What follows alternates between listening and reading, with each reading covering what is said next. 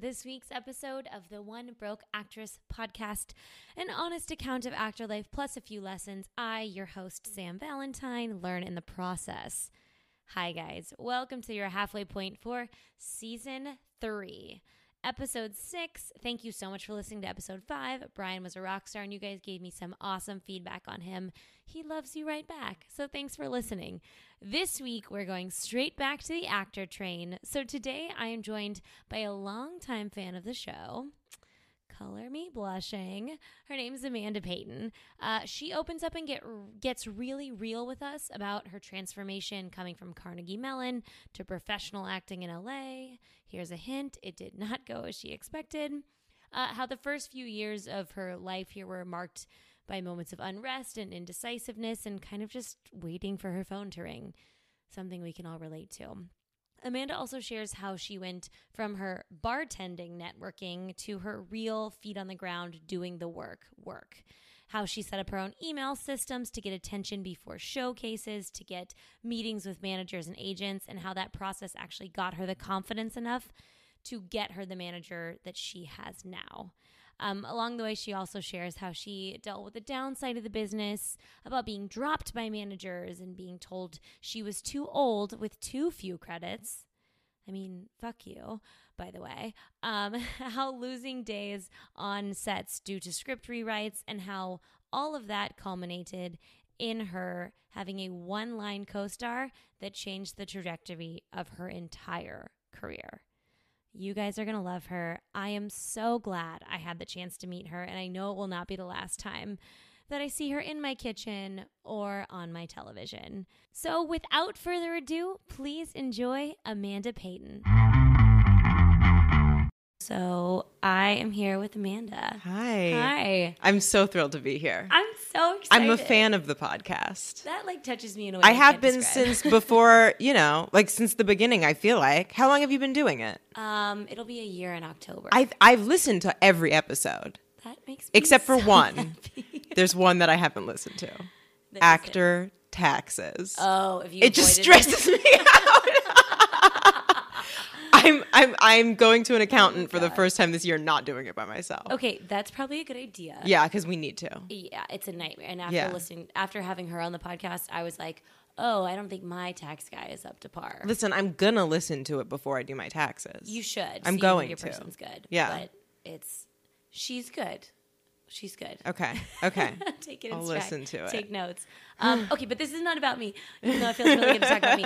Um, okay, so tell us about you. How did you get to LA? How did you get to acting? Where are you from? So I'm actually from LA. You are. Yeah, I'm from LA. So I grew up around the whole acting everything. I remember like going to visit the set of like the Amanda show. And I remember, from do you remember That? from all that? Yeah. Yeah. And I remember watching it and being like, I want to do that. I'm one of the lifers, right? So I'm one of those people that like, I don't remember wanting to be anything except for an actor. There was a brief stint when I wanted to be a baby doctor because that's what I thought pediatricians were called. And I wanted to do that as well as act. So I've never really wanted to do anything else. That being said, I was always like open to exploring other things. Like, should that come up? And I did a lot of stuff as a kid. Like, I did a lot of different like camps and, mm-hmm. you know, all that stuff. But really always wanted to be an actor. Did you act when you were a kid? Okay, so I wanted to very badly. But my dad had dabbled in the acting industry mm-hmm. and knew how hard it was and how hard it was for like child actors, especially like emotionally. Like, he didn't want to be that dad, mm-hmm. which we see when we go to commercial, commercial auditions. auditions. Yeah, like mm-hmm. corralling the kids and like kids crying and like forcing them to go in and you have to be like very consistent also like as a performer like, like you there's no room for your feelings. As a parent, too, you have to like manage the totally child. totally. So he he kind of put it to me like this. He said okay if you start acting now you might become a child actor and you might fizzle out pretty quickly or option b you can study and he got me like a bunch of shakespeare books and started like your dad. i know he's amazing um, and he brought me to plays, and he would do some plays. He made his money as a landlord, but theater was his love, and he had a degree in theater um, from college, so he knew what it was like to study theater. And so he put me, I mean, I- went to a camp where we did musical theater, CCLO, Children's Civic Light Opera. I took it so seriously. I started at nine. Sure. Yeah, I started at nine and I went until it turned into young adult Civic Light Opera at like 18. Did you still sing?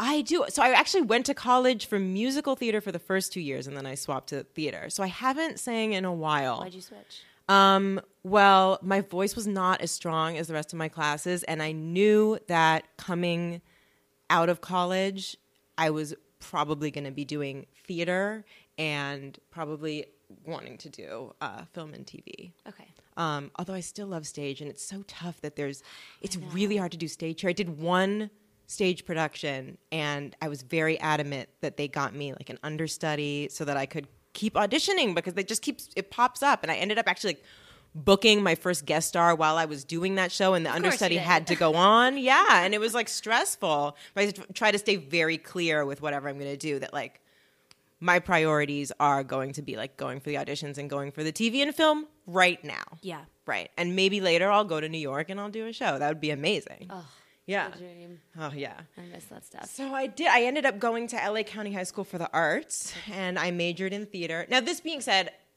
they allowed me to kind of see what I like, like if I liked being on set. I was, I'm very stubborn. So I heard like over, I heard like on the radio this thing that was like kids can come and like say your name and like do a scene and then you, we'll let you come to our school and then you'll be a star. And I was like, I want to go to the school. I never really had the goal of stardom. Mm-hmm. It was just like the thing I loved to do. Yeah. Right. So so I went to this audition and I went to their I ended up going to their school and um, they called and were like you look kind of like Raven-Symoné. You Oh, from uh-huh, that so Ra- yeah. course. And so which I don't anymore. But at say, the, we were really young. It was so it was for Dr. Dolittle 1 and they needed a photo double for her. So like I came into the school and they took pictures of me and they were like, "Yeah, you're hired." So I went on to set and I was a photo double for Raven-Symoné for Doctor Dolittle 1. So I got to see what it was like on set. Oh, did you fall in I love? loved it. Still when I walk through a set, if I'm whether I'm working or like walking to an audition or like going to a fitting when I have that smell, it just brings me back to that first time. How old were you? I was in elementary school. I think I was like, I don't know, how old are you in elementary school? I don't know, like It was elementary school. nine to fifteen. I was over nine and under 15. great, that gives me a great. I think I was probably like 12. It was Dr. Dolittle 1, but then by the time Dr. Dolittle 2 came around, we had aged differently. Okay. So I didn't get to do Dr. Do- Dolittle 2. Dang it. But I did like a commercial. I like finagled my way into getting a commercial agent. Okay. Just really manipulative child. Well, it clearly worked out. Yeah. So yeah. did you you went to college for musical theater? And I then you did. graduated with a theater degree. Yes. So I went to Carnegie Mellon, Oh, great. and then we did. That school's no joke. It's a serious school. no it's- joke. Yeah, you get great training that I had to like relearn how to like make into what I needed I was here ask, in LA. Yeah, do it's you a feel like you what you learned in school for theater was helpful for film and television? It was. Because I know it was different. very helpful, but I think the thing that was most helpful is that it taught me how to work correctly. Mm-hmm. When I got out to LA, I was getting a lot of notes that I was very green, and I just didn't understand what that meant because I was like, I've been studying theater for at that point eight years formally because I had four years in high school and I graduated with my BFA. And I'm like, well, I'm not green. I've been doing this my whole life. And the truth was that it's just film and TV is just different. Mm-hmm. It's just different. So I had to learn how to do that, and auditioning's different. so different. I'd never been handed something and been expected to get a feel for it and perform it like 12 hours later. and you got to sleep, right? Apparently, you're not supposed to. I don't No, know. I don't know. I don't know. I still get stressed out about like those quick turnaround auditions. So, what was your first audition outside of college? Do you remember? My first audition outside of college Like of your first or first film and television audition? Well, it happened. Okay, so we went to New York first while we were still in school to do a showcase. Great. And we did our showcase in New York. And in New York, I had a really good outcome. Um, and we hadn't gone to LA yet. And so you meet with all of these agents and managers and casting directors. And I remember I auditioned for a couple different shows there. I had a couple agents and managers like, while you're here, let's just throw you up against a wall and see if it if it works. It's like the dream of doing a showcase. Yeah, it was great. But I mean, I was really just like looking to set myself up with agents and managers. I wasn't thinking about getting a job yet. Of course.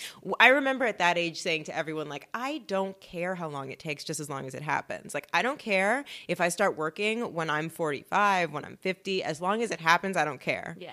And then I graduated. I was like, wait, I need money, and I want to do this. I would like to like show someone that I'm actually working. Yeah, I mean it'd be great to work, right? And also, yeah. So so that was New York. So I I started auditioning like a little bit then, and then we went to LA and did the same thing, and I had a good outcome here in LA too, and I ended up signing with um, an agent and a manager right away here in LA, and then just starting to go out for not just co-stars but guest stars and series regulars. That's amazing. Well, yeah, but I wasn't ready for it. Okay. I did not know what I was doing. I had no idea. Uh, how did It's just a completely different thing. did you know you weren't ready? no, I thought I was ready. Okay.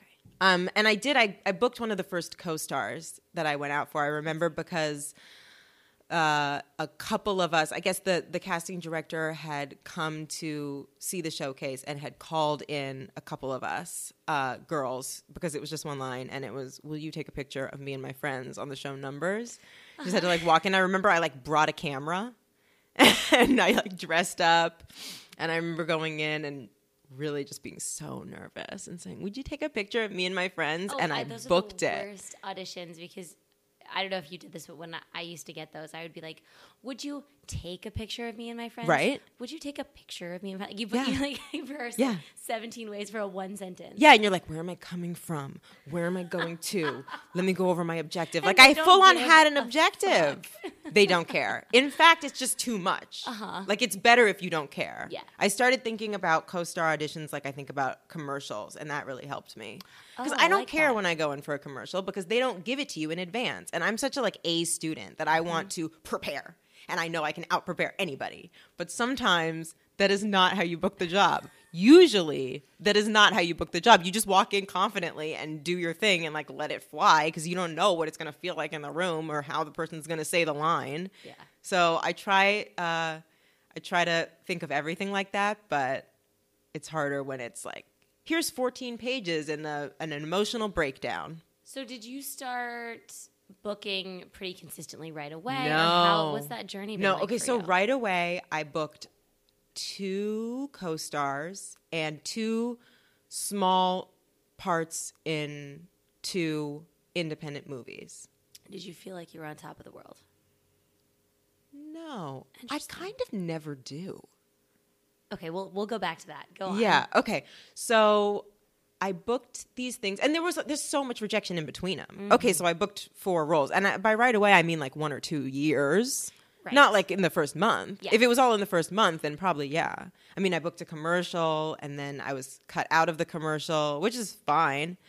And then mm, I remember my commercial agents kept switching. It was with a big agency, and they kept switching who was my representation, and I didn't know who it was. And then eventually, they just dropped me.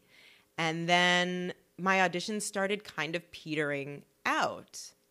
And I'd get maybe three a year. And I just Oh would God. be sitting by my phone thinking that I was doing work because I'm available. But I wasn't trained that like you got to do groundwork. And I Mm-hmm. also kind of thought that like if I party with with the p- famous people, that's networking. Of course. It's not. I think that's everyone's first. I got one. I got one audition from partying with a cast, and I didn't book it because I was like in the mindset of partying. Oh, that wasn't my priority. Did you have a day job? What did you do to like make ends meet? bartending? Okay. which is also kind of dangerous, right? Because then you're like, I'm networking, I'm drunk, and I'm bartending. Oh my god, I drank so much when I was a bartender. yeah, me too. Where'd you bartend at? Standard Hotel Did you? downtown Okay, LA. uh-huh. Yeah, Yeah, have you been there? I'm sure. Yep. Love yeah. I was up on the rooftop. Oh, I went on my first date there. Yeah? in LA. Yeah. my first LA date. Oh, that's funny. Yeah. Yeah. Maybe I was there. You might have been. Yeah. It was a long time ago. I worked there for five years. Okay. Or five and a half years. So you're working nights then, Yes. and that's a whole lifestyle. Uh huh. And then have in, like auditions in between. Rarely. What was your life like? Yeah. Were, did you feel like you were? I felt like I was available for something good to happen to me, but I wasn't. I wasn't doing anything. Were you in class? Yeah. Okay. I was pretty much always in a class. So I, that's why I was available, right? Mm-hmm. I was pretty much always in a class, and, and every time I'd have an audition, I'd go to it. And I was in an on camera class, and I would jump from class to class, kind of, too. Yeah, I've done that too. Yeah. yeah. So I just kind of felt like I was available for something good to happen to me. And I remember I pulled my life together, I stopped drinking, Okay. and got serious about life. And about a year after that, someone said to me, because I was scared and complaining about my acting career, and someone gave me amazing advice. Um, they said, okay, so most jobs are a nine to five, right? What are you doing for your acting career? Like, honestly, how many hours a day, not a week, not a month, how many hours a day are you putting into it in any way? Like, even just like reading a script, a play. How many hours a day are you putting into it? Look at it like a nine to five. Even look at it as a part time job. But you got to look at what you're doing. You're just sitting here waiting for your phone to ring. And at that point, my managers had dropped me. So I still had my agents, but I didn't have my managers. And I was like devastated over that. Of course, even though they weren't sending me out. So, and that's one of them sa- called and said, Look, we're not doing anything for you. We're not sending you out. Yeah, that's like a, a drop that no one talks about is when they're kind of doing you a favor. Yeah. Like, we're going to release you so you can find someone who does Yeah, but I wasn't ready. I just I wasn't ready to like put myself out there yet. Mm-hmm. So after I got that advice, I really had to look at what I was doing, which was not much. Really not much. It's funny because you. It sounds like you have your shit together. Like you've had a couple bookings. You have um, agents. Great agents. You're in class. Yeah, in class. Um, so what was missing for you? Like, what did you find? So when someone tells you that, you're just at a complete loss. You're like, yeah, but what do I do? Yes. So the first thing was, well, I want a manager because my agents don't barely know who I am. And the second thing was, I want some kind of work because work begets work. So I think around the same time, I started submitting myself for projects.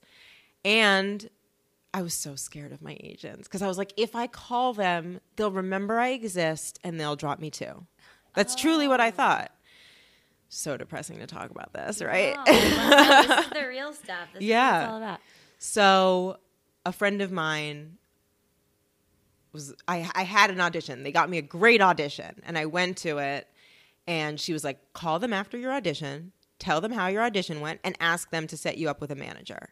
And at this point I had already been trying on my own. So at this point there was like still the workshop stuff going on. So I was doing the work I don't know, maybe there still is the workshops for managers and agents. Yeah, I think they're different now. Okay, so I had like, started doing that, and um, and I wasn't just like showing up to them. At this point, I started like thinking like more of a business person. So I would write a letter. I would find out like these are the five managers that are coming to see this showcase.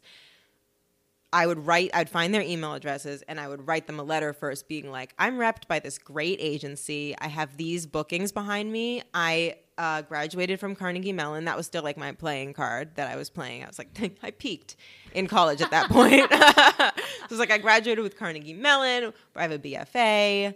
Um, and I'm going to be at this showcase and I'm really looking forward to seeing you. So you contacted them. I did not ask them for anything. Love that. I just said, I'm looking forward to seeing you. I'm so excited to meet you. Just so that they'd, even if they just, even if it just went across their desk, so they'd see the name Amanda Payton and then there I'd be in front of them. Yeah. Just, you know, for association. That's great. Yeah. So um, but and I I got some meetings from this. I got some meetings with some great great management companies, but nothing came of it. And one man, one guy told me that I was too old to. At this point, I was 26, and he told me I was too old to only have co-stars on my resume, and that crushed me. Wow. That crushed me because I was 26, and and I still had that mindset that was like, I don't care when it happens as long as it does. Because you know, you turn on your TV. I know, I get that everyone comes out here and says like, if you're a woman, you have to book by the time you're five years old. Right. Otherwise, you're never going to get anywhere. No, we're all But you old, turn on your TV and you see everyone of every age, especially now, and weight and looks and all that too. But that's like a whole another sidebar. yeah, that's a whole nother thing. But especially now, so that kind of shocked me. Mm-hmm. Um, and that was kind of tough to get over, but I did and I kept pushing. Anyway, so now back to what I was saying about I called my and then I called my agent because at that point I was putting in footwork. Yeah. So I was like, now I feel comfortable asking for your support as well. So I'd gotten like three or four no's, but I had gotten myself meetings. So I was like, I got meetings with these with these people, and I'm really looking for a manager right now. Is there anyone that you guys could suggest to me? And they were like, Yeah, totally. And they set me up with a meeting, and the woman signed me. wow. Yeah, but that story's not over yet. Okay. So she signed me. We got new headshots. And like a month later, I had a chemistry read for like the first time for a series regular. Um, and in the same day, I was testing for General Hospital. So I tested for General Hospital and I got this chemistry read. Now, I didn't get either. Okay. Oh, and I also booked my first national commercial all in the same week What a week. right? And but the funny thing that people don't talk about is like it was really also a painful week because I didn't get either of those things Yeah, it's something big you can one. only look back on now and, and be like, "Wow, what a week!" Yeah. Yeah. And then a month later, I got an email from this manager saying I'm leaving the business and I'm paring down on my client list. And this was right before pilot season. No. right before pilot season. Um, and she was like, "So we will no longer be working together." So okay, so that but this time I've got a little something under my belt because I just tested. Yeah. So I emailed my agents right away this time and said, "Hey, can you guys set me up with another manager?" And they were like, "Amanda, it is pilot season. We cannot deal with this right now. Don't bug us." And I was like, "Oh, sorry, I was unaware because I haven't gone out for any pilots." But of course, you know, you want to like crawl back into your shell a little bit and like lick your wounds because that was like, oh, they said no. But I turned around after pilot season was over and said, hey guys, just a reminder, I'm looking for um, a new manager. And they said, okay. And they set me up with um, my current manager, Holly Shelton, who is the most amazing, ama- amazing She's an amazing manager. majorly amazing, the most amazing manager. Um, I went over to her house and we talked for two hours, wow. and I signed with her. And you can see on my, if you look at like my IMDb or my resume, you can see like pre Holly and after Holly. Holly just hit the ground running with me, That's amazing. and she just really turned my career around. I was also ready. At this point, I was ready. I was back in a different class, um, and I was working really hard. Can I ask Um, what class you were in? Tony Greco. Okay. Tony Greco's class. He does a I four week intensive. It's amazing. Yeah, okay. He does a four week um, intensive here in Los Angeles, and then he goes to New York to do it. He also does one in China, Cool. um, and it's every day for three hours or six hours if you so choose, because he has a morning session and a night session. So you really have to devote your life to it. But it's amazing, and it's not on camera, and it's not about the biz, and he doesn't like tell you what your type is or anything like that and you work on plays and he just like breaks it down for you and there are also a lot of like wor- really amazing working and non-working actors in there and um, who are working at very very high levels like people who i look at and i'm like yeah i want their career um, and they're in and out of class like while they're working and um, you get to see the way they work and the way they throw themselves into class and the way they work on Shakespeare and Moliere and um, the classics. you That's so cool. So um, So you have this new manager. Mm-hmm. You're in this new class. You've learned to do your own groundwork. Is there anything Mm-hmm. else along the way that you picked up too that you can that you've been doing on your own? Because I think that's a lot where a lot of uh, actors struggle is between stuff like what they can do to help themselves. Well, I fully stopped partying, Wow, which is not for everyone. Yeah. You know, some people, I mean, I still like have fun in my life. In fact, I have more fun because now I remember the nights. Well, that's how you, some people can get really lost in LA too in that way because it is really fun. And there's a lot fun. of really cool stuff to do. yeah. Um, but if you can't find the balance, you do have to just like not. Right. I also have just an incredibly addictive personality. So like now I'm addicted to like running and like meditating and I need it or I feel off, you know? Okay, So I'm yeah. one of those. Okay. Yeah. So um I just started like feeling my feelings. I didn't want to feel any of my feelings, which is so insane because I was an I'm an actor.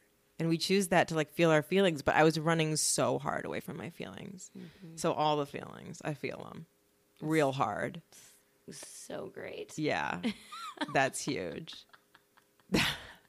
and that took, you know, I'm still working on that, mm-hmm. but it took like two years. Well, like this, I was this was a lot of like negative thrown at us. So to So actually much. feel all the negative, You kind of just have to, yeah, along with the good. Mm-hmm. Because if you can't feel the negative, you can't feel the good. Yeah.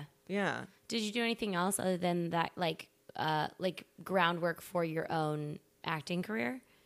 Um, as far as Like, did you do you like did you at that time like self submit? Did you or you were you like talking to your manager? I was okay. So? I had done a couple things that I had self submitted for, um, and I didn't.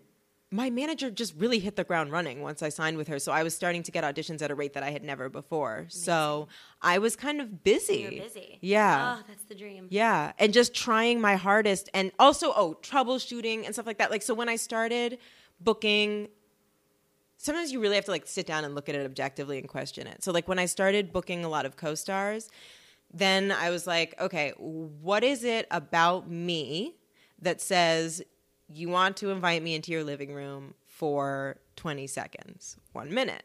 And how do I broaden that to be interesting enough to be invited in for three minutes, four minutes, five minutes um, to be a guest star? What is it that I'm lacking to be a fully fleshed out character?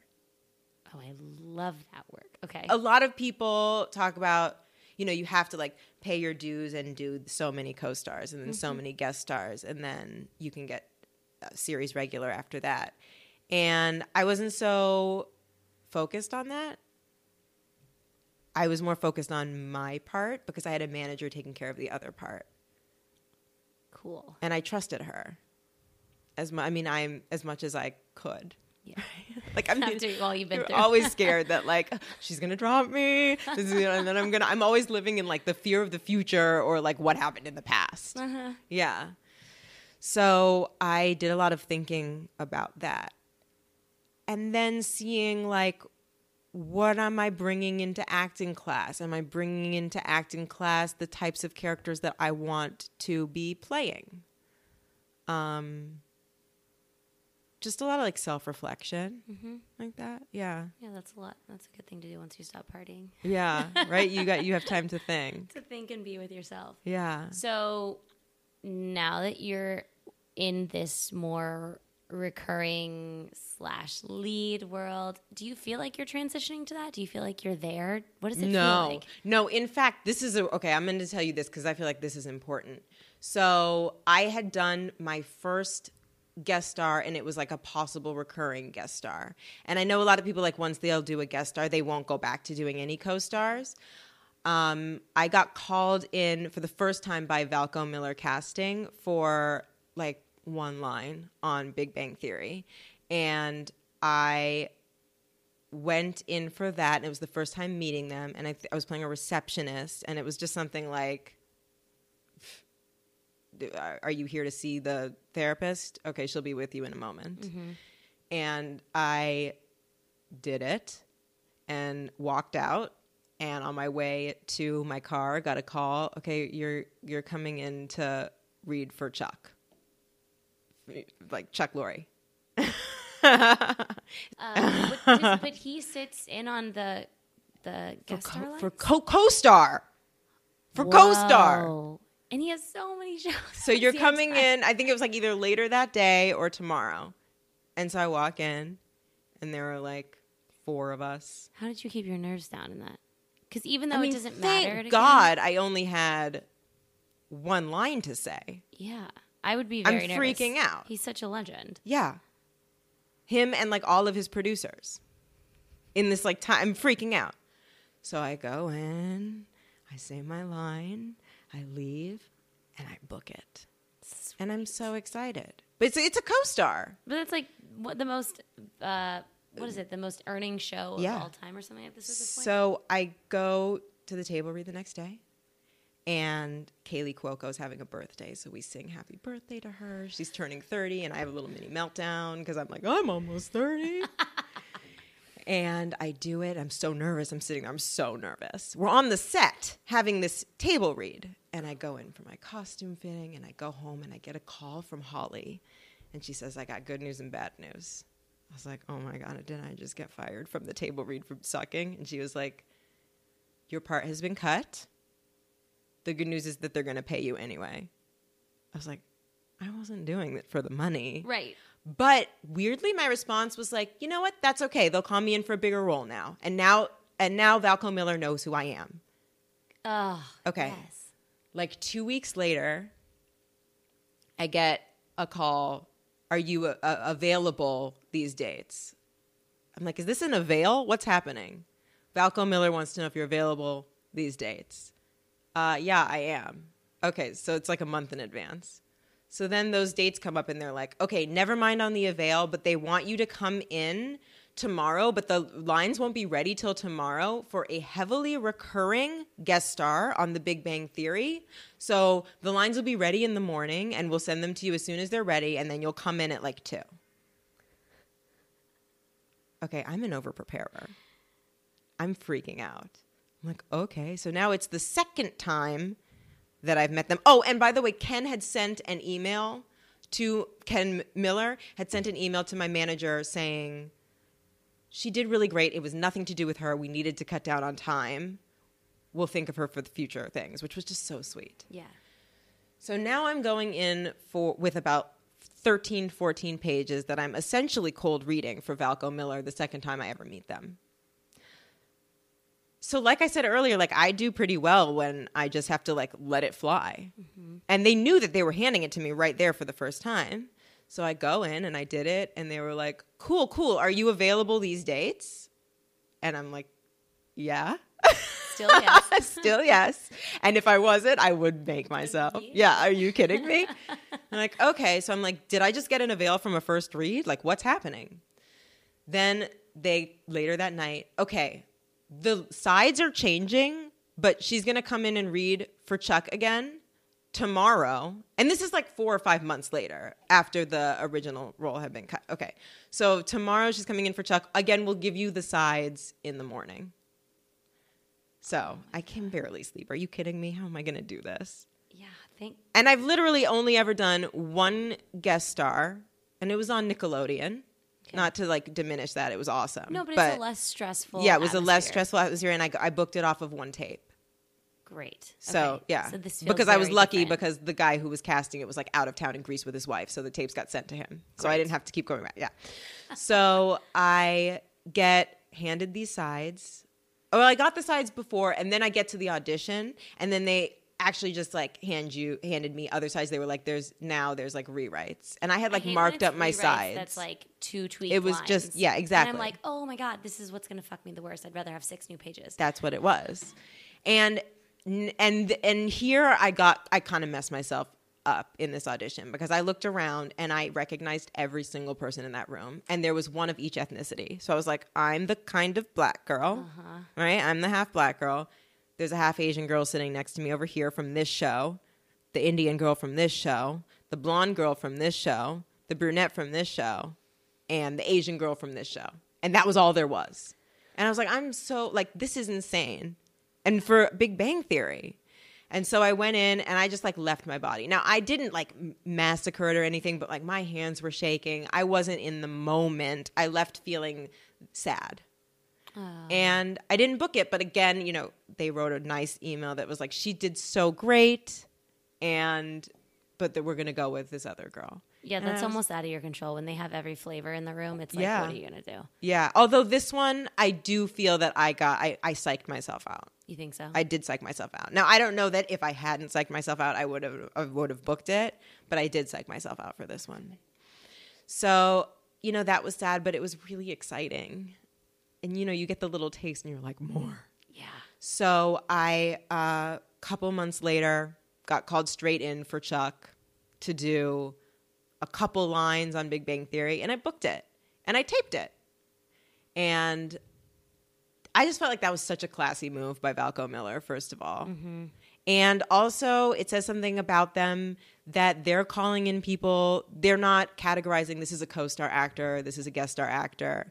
They're going to call you in if you're right for it. Yeah. And then they just kept calling me in. And while they were calling me in, I was like getting my chops, right? So I was doing other other co-stars, other mm-hmm. guest stars. And I remember having a moment on the Big Bang Theory set and looking around and being like, I could do this. Like I could be a series regular on a show like this. And that's a feeling that I think people always they're like, "Oh, I want this, I want this," but it's like, are you ready to carry a million dollars an episode? Yeah. No, then you're not ready. Yeah. And it's something you really have to like sit down and think about. So Yeah. that's a cool feeling. But I, yeah, and I, I looked around. I was like, I get the musicality of this. Like, I understand this form of acting, and I was like, I don't know that I could do. Like, I can't do what Meryl Streep does, right? Like, I'm not. I don't look at that and say like, I could do this. well, it took Meryl Streep a long time to do what Meryl Streep does. Yeah, but I had, and also like with the schooling and with all of that, I was like, I understand the musicality and like how to set up a joke and all of these things. Like, I understand the musicality of this, so I could do this.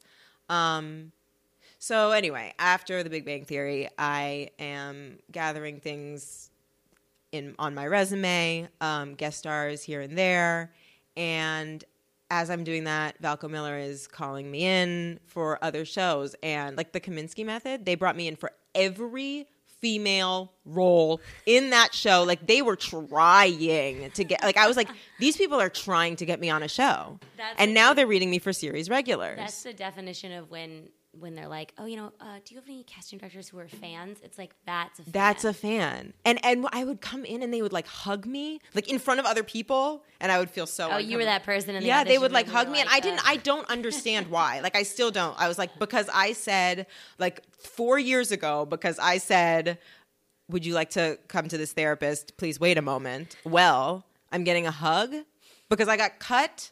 No, And part of it was because I got cut too, that. right? Yeah, but then you reacted like in a classy way and like you Imagine if it. I didn't get cut. Cuz get this. Get this. Get this. I'm so excited. I'm so excited. I didn't get any of the roles in the Kominsky Method, although I read for Chuck again.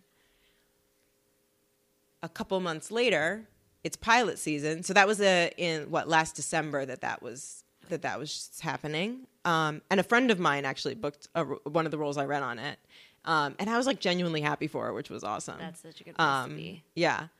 And so I, a couple months go by, and I'm in like the height of pilot season, and I get another thing from Valko Miller. This is this past pilot season. hmm Trial and error. Uh-huh. I'm like, huh, interesting. This is a, I this is a, this looks like a great role. I had gone in for a role in Trial and Error two years before for season one. This is a new character for season two. Oh, let's go. They really want to get me. A, I don't think I'm going to get it, but like, let's go. Um, and there's kind of like the the catch, which is you want to do so well for them because you're like you're fans of mine. I want to do so well for you. So I'm almost more nervous. Yeah, there's like a standard you have. Yeah. Mhm. So I go in a week later. I go back a week later. I'm testing, and it ends up being my first series regular role. God. Starting from a co star audition that came after my first guest star audition That got cut. that got cut. And it all stems back to that. It's like gives me the goosebumps. Yeah. I love mean, it's crazy. much. yeah. That's so cool. Yeah. That's one of my favorite audition stories I think I've ever heard. That's my favorite audition story that's happened to me because I ended up booking my Ended first series well. regular. pardon the interruption here, guys. Um, I know you're really enjoying Amanda's stories, as am I. I'm just going to give a little segue here and let the ladies of Red Mouse Pictures talk to you for about mm, a minute and a half. Enjoy. So, guys, you already heard about the awesome sponsors we have so far this season for the podcast. And I just want to remind you that one of our best sponsors is Red Mouse Pictures. And we're talking actor specific reels made just for you, not recycled scenes, written for you cast for you, everything done for you by two amazing women who are also in the business. So you're supporting women, supporting actors, and supporting yourself. So the ladies of Red Mouse Pictures are here with me to offer you guys Ooh. your deal. Ow. Remind them what they're getting, guys. So, with the one broke actress, if you come to us and you say, hey, I heard you're on One Broke Actress. We will give you $50 off per scene. So you get one scene, $50 off. Two scenes, $100, $100. off. Three scenes, $150 off. and up from there. So yeah, if you um, email us, you can find us at redmousepictures.com. There's a contact form, and if you say you know the one broke actress, fifty dollars off a scene. Hell yep. yeah! And there'll also be a link on onebrokeactress.com as well as in this podcast. Thank you, ladies, so much. I'm so excited yeah. to see what Sam. comes this. All right, guys, back to the show. Okay, so you book a series regular, so trial and error. So I remember reading the pilot um, yeah. last two was it two pilot seasons ago? Yeah, it was a while ago. And I was like, oh yeah, this is gonna get picked up. Yeah. in a heartbeat. So had you uh, already seen it? Like, yeah, what, I had because I watch because I watch everything that I audition for and don't get. Great. And everything. I mean, I just watch everything. I watch everything that's on. I watch, watch, watch, watch, watch. I feel um, like that's a huge part of our job. Do you watch TV a certain way? Do you just like with my phone in hand to look up IMDb's? Great. And trying not to compare. Oh, yeah, that's, that's, a tough a one. one. I used to do this thing where I would like scroll back to their to everybody's first things and be like, when did they first start? And I think that was because of I was told I was like too old at 26, so I would look at different examples of people working mm-hmm. after that age, which I am one now. So thank you. I'd be like, yeah, you can't get a series guy. regular if you don't get one by the time you're what, 19? I don't know. Yeah, there's no. I was in school. Sorry. I've never. That guy's dumb. Yeah. Anyway, so uh, that's good to know because I think a lot of us, everyone's told like watch more TV, watch more TV, and it's like, how do I? But I also genuinely enjoy it. I do too. Yeah, I love it. Sometimes it feels lazy. I feel completely lazy. I had my first. Okay, so after trial and error, I got my a publicist for the first time, which mm-hmm. is like crazy thing. Like, She's what really is nice, that? By the way, she she's super nice. nice. I very, I very much like her. yes. So the first interview she got me, uh, I just like talked on the phone with them, kind of like this conversation, and then the title came out, and it was "She Loves TV," and I was like, "Oh my god, that's embarrassing." I really want to. But I was like, you know what? I do love TV. Yeah, I do do you how, how much TV do you watch? Real question. Okay, so when I'm busy, so, when so I'm busy, I, I don't. Okay, but when I'm not, I'm like, well, I'll binge it. Yeah, why not? But you know i haven't so it's been like kind of busy lately. So i haven't been like in my free time i'm reading scripts and like memorizing lines. So i haven't watched in like three days but that's very odd. Yeah. I'm just like constantly watching if i can. At night too after you know how I, there's like a time like 10.30 when i'm like no auditions are gonna come through. Uh-huh. I know what time i have to wake up tomorrow and i know what my tomorrow looks like half the time you don't because like there's like same day stuff and all yeah. But that's when I'll like just sit down and watch TV and stay up way too late watching. we'll get to your routines in a second. I want to talk about that. Um, so what what's it like being a series regular? Reoccurring. What what's the official what was the official role? Series your, regular. Okay. One one season series regular. Okay. Um amazing. Amazing. I'm but here's the thing that I don't want to like sell it as the answer to everything because it's not because truly like the happiness that you cultivate as a person that's going to be your happiness level and i always thought so you always you know that everyone knows that i remember i had an acting class and there was a girl in the class who was like i booked the series regular and let me tell you it doesn't fix everything and part of me was like yeah i know but it does and screw you, okay? Because you did it. It doesn't fix everything. You have it under your belt now, and you will always have that as like a playing card and whatever. You know you can do it. But she was right. It the happiness that you cultivate truly is your happiness level. So, that being said, there are some really, really amazing things about it. Um, it's really great to know where I also okay. So my experience was also like we did this in Vancouver, so I it was felt like a vacation. It did not feel like work.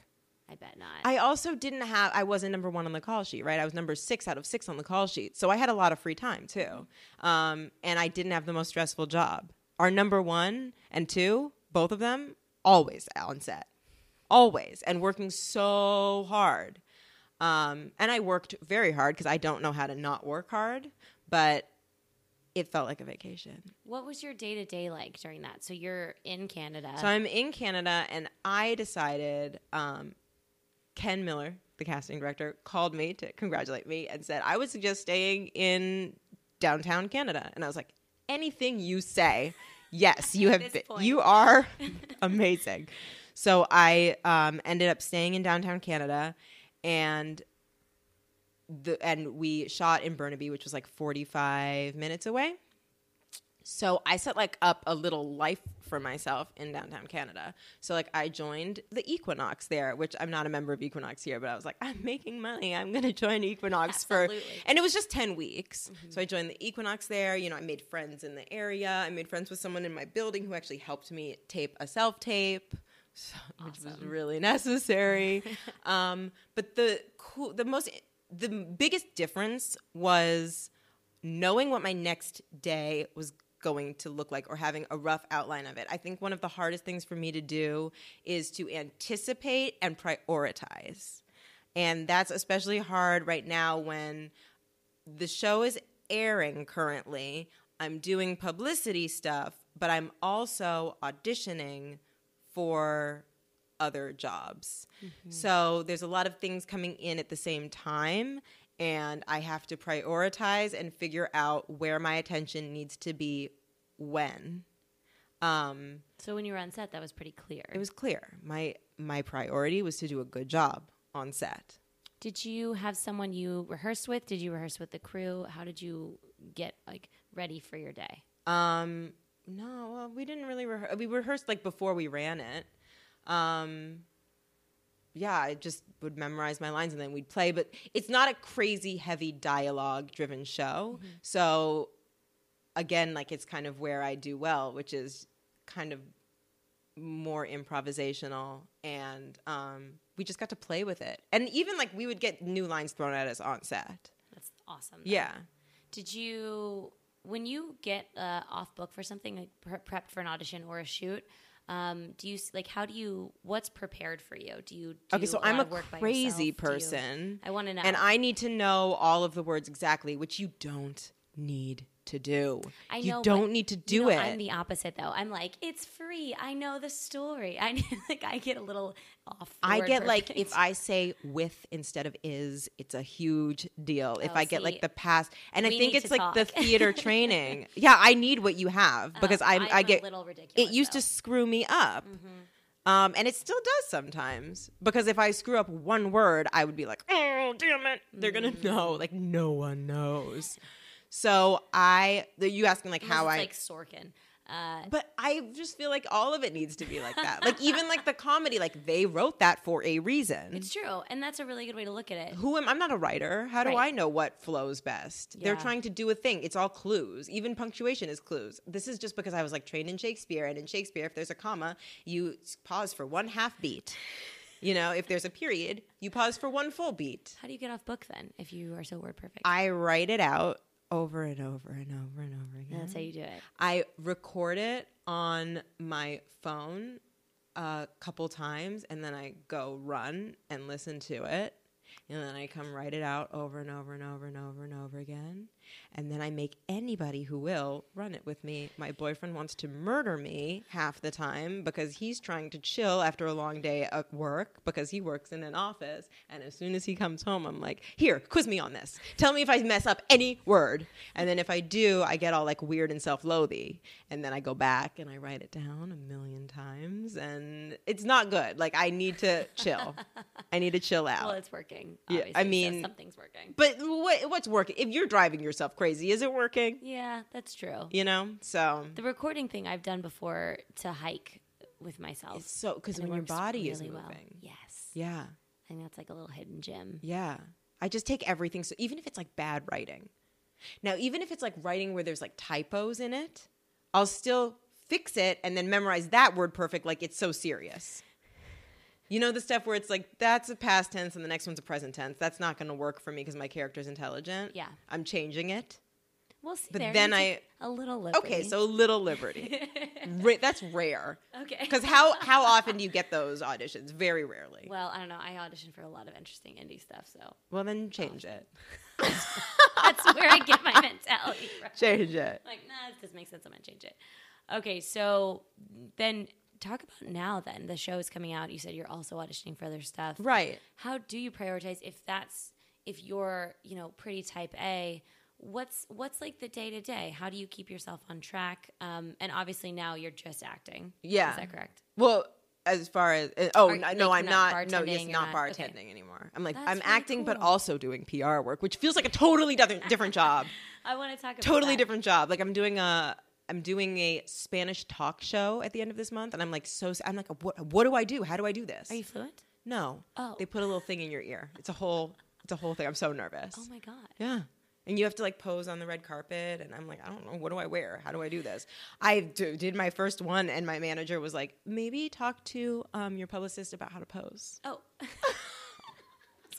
Cool. Yeah, totally. that's a whole side of it. I feel like no one really talks about. So let's talk about it. You got a publicist. Yes. What was that process? I have one coming on this podcast. This oh, that's season. I'm important. Okay, so it's. I didn't know I was going to have to do that. I had a lunch with my manager right after I booked, and she was like, "So publicists have started to contact me because your deadline article came out." I was like, "I have no idea what my life is and what's happening." She's like, "So set some money aside for that," and I was like, "Okay, sure." I mean, how much is that going to be?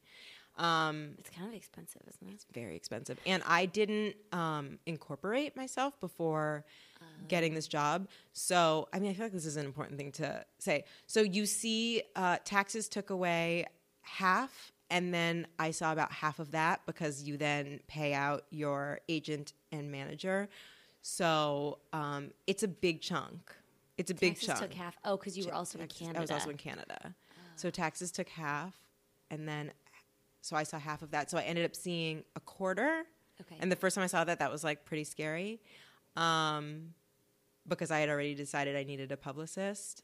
Um, my cast was amazing. They've all been there before, and um, I remember having a conversation with Sherri Shepherd and Kristin Chenoweth where they were like, "You need a publicist."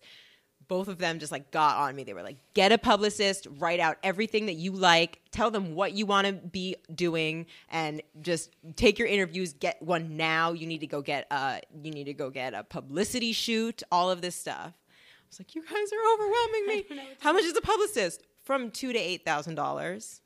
Okay, okay a month. a month. But you only need one for like two or three months. Okay. So I got my publicist for three months.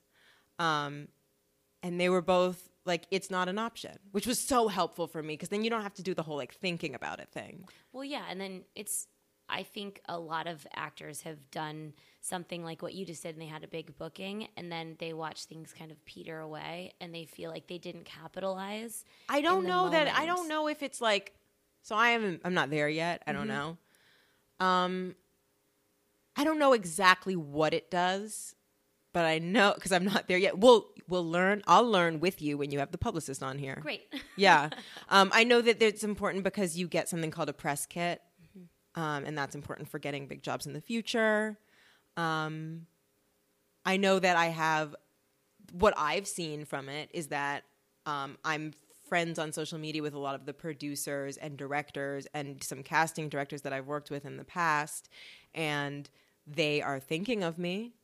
You know, when I when these things are posted um, or come out, Uh, I know that's important. And I'm like learning how to do all of these things, right? So it's very important, I think, to learn how to walk and step. Well, what so to I know mean, what the like, heck I'm stuff. doing. Yeah. No one yeah. teaches you that. You're just supposed to know. Yeah. And then there's, you know, there's stylists and makeup artists and all that. You just have to I'm just fig- I'm figuring it out. I love that. Yeah.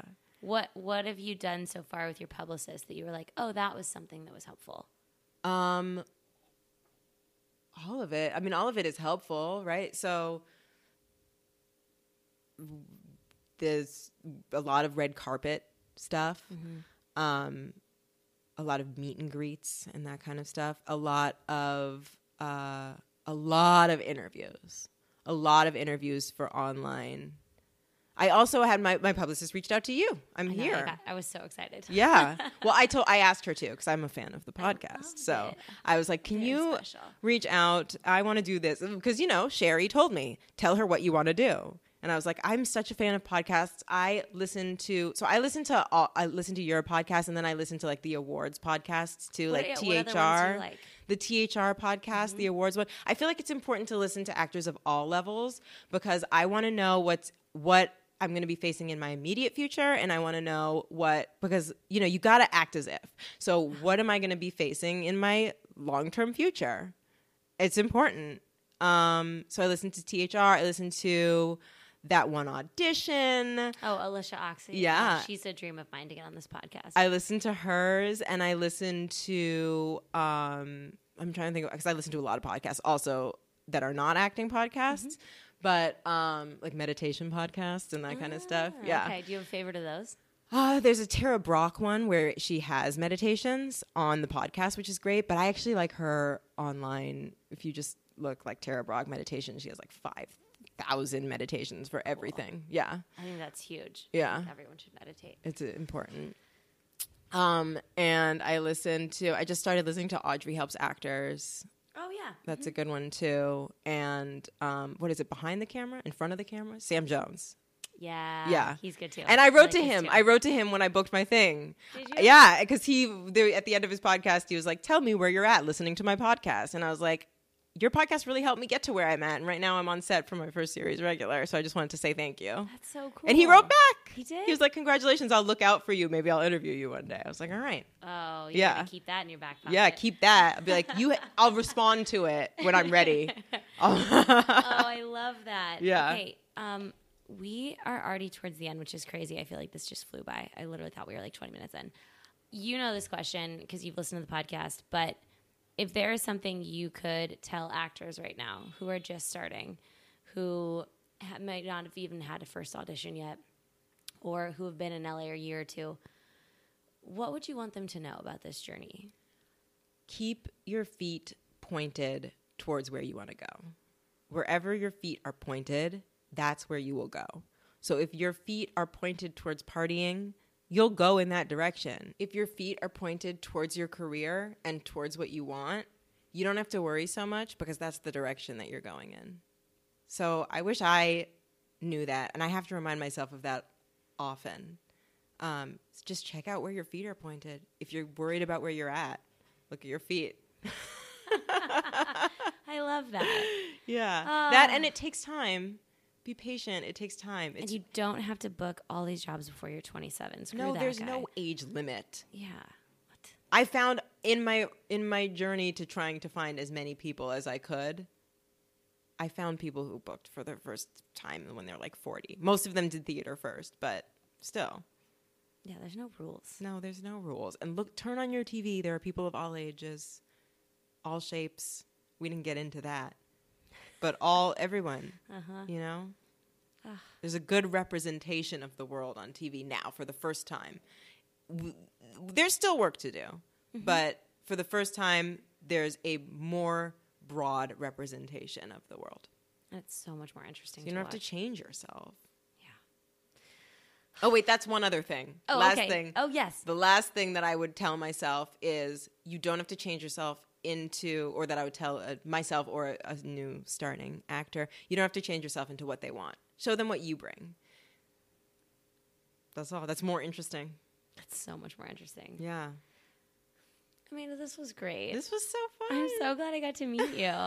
uh, if people want to check out the show, check out you, um, where can you direct them to? So my Instagram and Twitter is Amanda underscore underscore Payton two underscores Ooh. because one underscore was taken. Damn it. Um, and then the show, by the time this airs, will not be on NBC anymore. I don't think. Okay. Does It's it go to Hulu? It'll be on Hulu. Great. Yeah. Great, yeah. great, great. Yeah. So check it out on Hulu. Definitely. And and if you want a little more, and you want an in-world podcast, um, my character on the show does a podcast called M Town, Town with an E, T O W N E, where murder happens. And that podcast, uh, there's one episode per episode of the show, and the episodes are like 15 minutes. It's like an in-world podcast. My character's a podcast host. And so they're really putting the podcast out. so they really put a podcast out. Cool. Yeah, yeah, because that's why my character's there to make a t- podcast. So they made the podcast, and that is where you find all podcasts. So it's on Spotify, and it's also just on Apple Podcasts where you're listening to this. Cool. Yeah. Awesome. Oh, okay. Thank you so much for your time. You are so sweet. I'm so glad I got to meet you. Thanks for having me. Oh, guys, I will talk to you in just a bit. And that brings us to the end of today's episode. Amanda, thank you for your stories, your candidness, and your time. You are a doll. You guys have to watch her on Trial and Error, and you should listen to her podcast that's based in the show. All the links to all of the stuff she talked about, the classes, the show, the podcast, is all at onebrokeactress.com. If you click in the podcast section, you can go right to her episode and click on all those links. While you're there, click around, read a couple articles. I know it's been a little slow over there recently. The podcast kind of overtakes my life when it's going on, but don't worry, there is a lot coming to you in November and December. Other than that, please make sure you're rating, reviewing, subscribing, all the good things to this podcast. It means the world to me. I also love your Instagram shares. The notes I'm receiving on Instagram are really making my days a whole hell of a lot brighter as it's very foggy in Los Angeles right now. Thank you guys so much for supporting our sponsor of this episode, Red Mouse Pictures. If you haven't yet listened to their bonus episode, make sure you listen to it so you know who they are and what they do and get in touch with them and utilize their services. I am in process and I can't wait to tell you all about it. Thank you guys, as always, and I will talk to you next week.